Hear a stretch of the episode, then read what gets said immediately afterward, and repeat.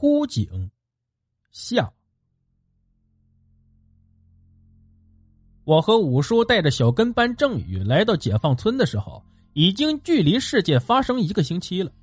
张六直躺在床上，身体瘦弱，时而昏迷，时而说着梦话。五叔给张六指号了脉，说道：“没什么大碍，我有一个草头方子，给他服了之后看看效果吧。”五叔拿着纸笔写下方子。这时候，周围已经围了很多人。五叔在这一带有一些名声，众人也都想看看认识后人的本事。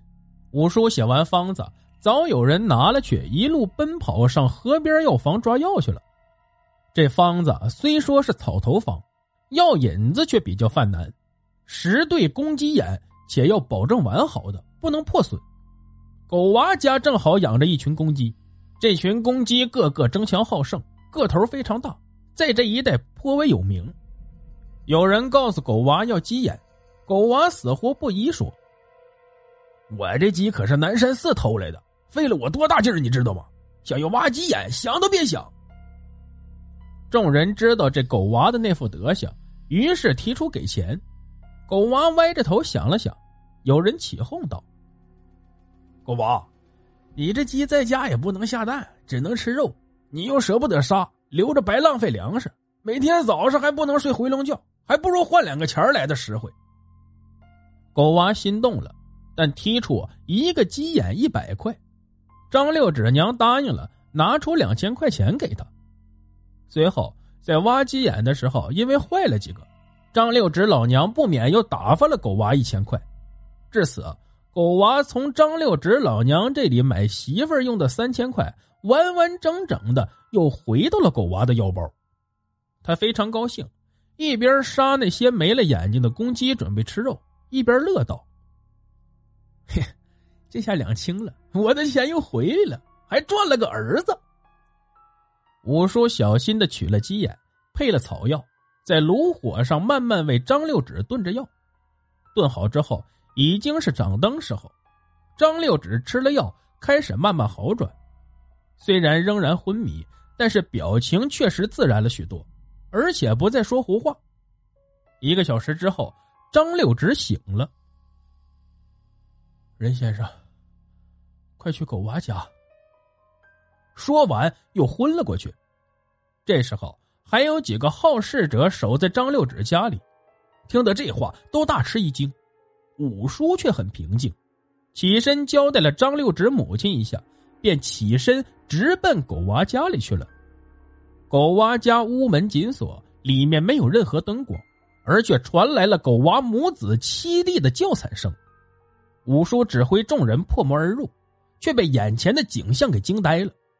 张六指的老婆正掐着狗娃的脖子，把他凌空抓起。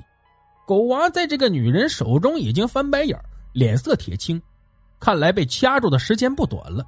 而狗娃已经瘫痪多年的老娘，除了挥舞着唯一能动的手臂。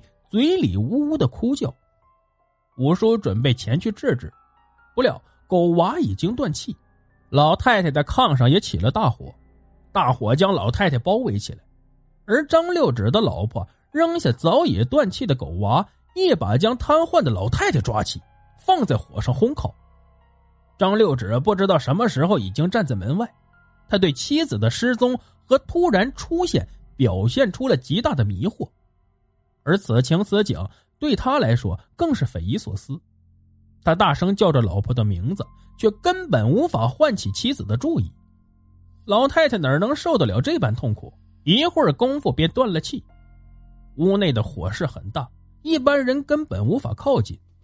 张六指老婆仍然拿着老太太的尸体继续自己的工作，随后大笑。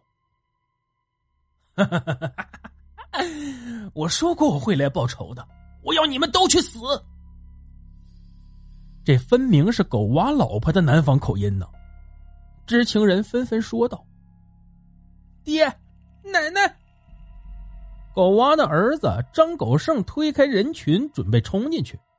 张六指的老婆一看，立即晕倒过去，而火也终于熄灭了。除了狗娃和他母亲被烧焦的尸体之外，其余东西都没有丝毫被烧过的痕迹。于是大伙议论纷纷，怕是狗娃媳妇回来报复呢。以前可没少欺负那女人。有几个人趁着天黑默默离开了，他们是曾经的族长和当年主持审判狗娃媳妇的人。上当了，五叔狠狠的说：“这些女人故意让我把这些公鸡弄瞎，这样他才能动手报仇。”原来。狗娃偷来的公鸡呀，因为在寺庙待着的缘故，很有些辟邪的功能，因此一些不干净的邪物不能近身。五叔将那些公鸡的眼睛抠出来之后，这些公鸡就无法发挥作用，因此也就能让一些邪物有机可乘。五叔说：“现在已经可以肯定，这一定是狗娃的老婆阴魂不散回来报复的。”郑宇道。照我说呀，您这才是做了一件好事，欺负人家一个女人算不得是什么本事，罪有应得。五叔却悠悠的说：“中国人办事有一个原则，向着活人不向着死人，死人已死，事情已经过去，难道还有更多的人为这个事件失去性命、财富和所谓的道义吗？从整个人类群体上来说，这是好事吗？”这个村子的大人都死了，那女人算是报仇了。可是对于其他人来说，是损失多了还是得到的多呢？郑宇不说话，盯着五叔，默默的点头。我们一行三人来到张六指家里，张六指老婆已经被抬回来了。五叔小心翼翼的用一根熏香将她弄醒。这女人醒来之后，一脸茫然。看着周围陌生或熟悉的面孔，一时间竟不知所措。等恢复过来之后，才说了三个字：“我饿了。”六指老娘亲自下厨，给众人都做了饭，还不等众人动筷，却早已经全部进了这媳妇的肚子。五叔等这女人吃完，问起当时他收鸡蛋那晚发生的事情，这女人吃完镇静下来。这才回忆起当晚的场景。那天我去老宅，找到老母鸡窝的时候已经不早了，眼看着天黑了，找到三个鸡蛋之后，我准备往回走。这时候我突然有了一个想法：我家这只鸡能在这里下蛋，其他的地方肯定还有别人家的鸡。我便开始寻找，没想到还真给我找到了。这狗娃家的老宅子上有一窝破草垫起的鸡窝。上面有六七个鸡蛋，我偷了鸡蛋包在头巾里面，就准备回去。可是我的周围呀，突然全黑了下来。我抬头一看，只有头上一个小口子是亮的。我想这坏了，怕是给迷糊鬼给弄到井里了。我拼命的喊叫，可是周围一个人都没有。于是我大胆的往井的侧面走，发现一个伸进去的洞，我便爬进去，一直爬到另一口井下面。这口井下面非常宽敞，里面有很多杂物，正中间就摆着一具干尸，浑身焦黑。我当时吓坏了，赶紧找了一个角落缩着身子。谁料那干尸竟然动了起来，好像在挣扎。先是手臂，紧接着整个身体都动了起来。动了一会儿之后，这干尸竟然坐了起来，朝着我的方向走过来了。我当时已经没有任何知觉。整个身子好像被一个无形的力量捆绑起来一样。随后，我感觉全身被火烧一样痛苦。这样持续了一段时间后，我就什么都不知道了，直到刚才被救醒。五叔于是决定立即探索一下这口井，可是无论怎么劝说，村里的后生们都不敢下井。五叔说：“不碍事儿，你们在井上给我看着就行。”于是，六七个后生和我们三个人一起奔旧村去了。趁着夜色，我们带了一些必要的装备，便下到井里。这井原先是农村最常见的一种吃水井，井口较大，井壁上都有供采纳的脚窝子。为了保险起见，我们决定让郑宇在井上守着，而我和五叔下去，并用无线电保持联络。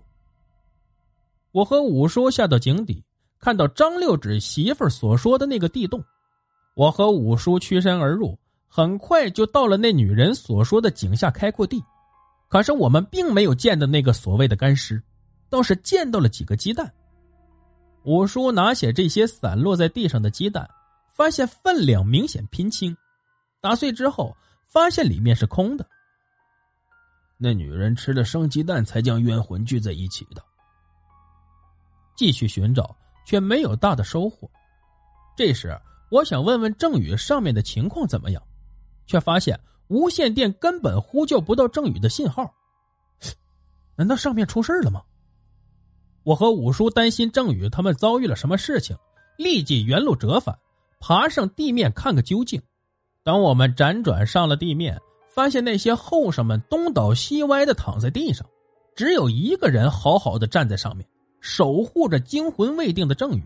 我和五叔赶紧跑到跟前，问郑宇发生什么事了。郑宇只是哭，并不说话。郑宇是一个很坚强的女孩子，如果不是遇到特别大的委屈，是不会这样哭的。正宇旁边的那个后生我们见过，正是狗娃的儿子张狗剩。狗剩说：“五叔，这几个狗日的没安好心，见你们下了井就要欺负这丫头，幸亏我来得及时，要不然事情就闹下了。”我和五叔大吃一惊，真大意了，不该把这丫头一个人和一群陌生的男人放在一起。我和五叔见那几个后生都捂着受伤的部位在地上呻吟，就问狗剩：“你怎么知道郑宇要出事？”狗剩说：“我正在家里处理我家的丧事，突然听到一个女人说老井那边出事了，让我赶紧过去。我还没怎么跑呢，就来到跟前。”看见这几个坏嘎嘎已经把丫头控制住了，我顾不得多想，随手捡起一根粗棒子就上去了，直到把这些人都打翻了。我打了一通电话，一会儿功夫，当地派出所的民警就赶到了。这些人被带走之后，郑宇的情绪才渐渐恢复平静。我和五叔不停的跟他道歉，郑宇突然对五叔说：“五叔，你觉得还有必要原谅这些人吗？”难道不应该顺其自然解决怨恨？一饮一啄，莫非前定？这不是很著名的因果之说吗？为什么要帮助那些坏人呢？五叔低头不答。我知道五叔一定不会放弃救助这些村民，因为看活人的面上是大原则，不会轻易改变的。郑宇知道有些为难五叔，便也不再说话，也不再哭泣。狗剩看着我们三个奇怪的样子，感到大为不解。最终，我们三人重新下井，找到了那具尸骨。在争论如何处理尸骨的时候，张狗剩突然出现了。他对五叔说：“我妈让我给您带个话，说不想再报仇了，没有意思，希望你超度他，来世变做牛。”五叔有些疑惑，但是仍然答应了。争论显得没有任何意义，尽管郑宇强调那些作恶的人应该得到报应，但是仍然表示尊重死者亡灵的意愿。在五叔的主持下，狗剩的母亲尸体被火化，随后五叔帮忙超度了亡灵，事情总算告一段落了。谁知半个月之后，解放村还是出事了。我和五叔以及郑宇立即赶到了现场，村民正在张六指家里围着，张六指正在操刀杀牛，牛很快被肢解，牛肉被村民分别拿走。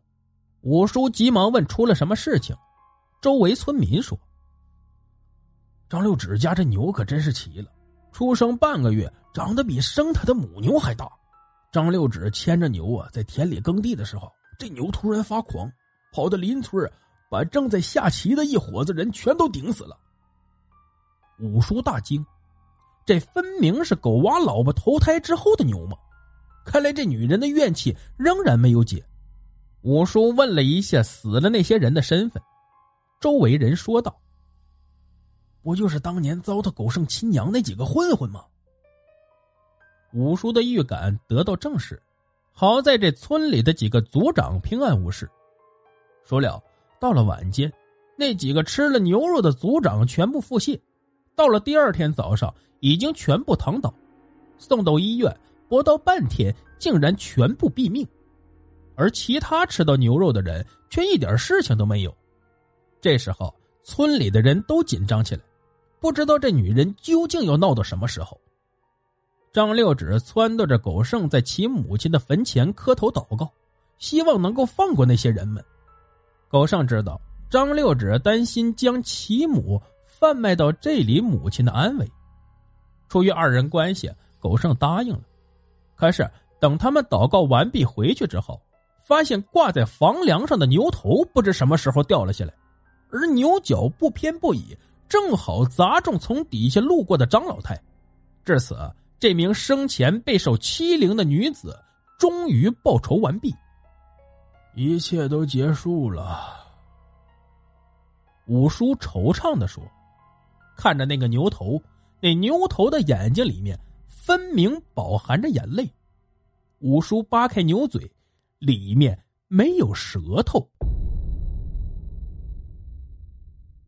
好了，故事就讲到这儿。节目的最后，我别忘了点赞、评论、转发，感谢您的收听。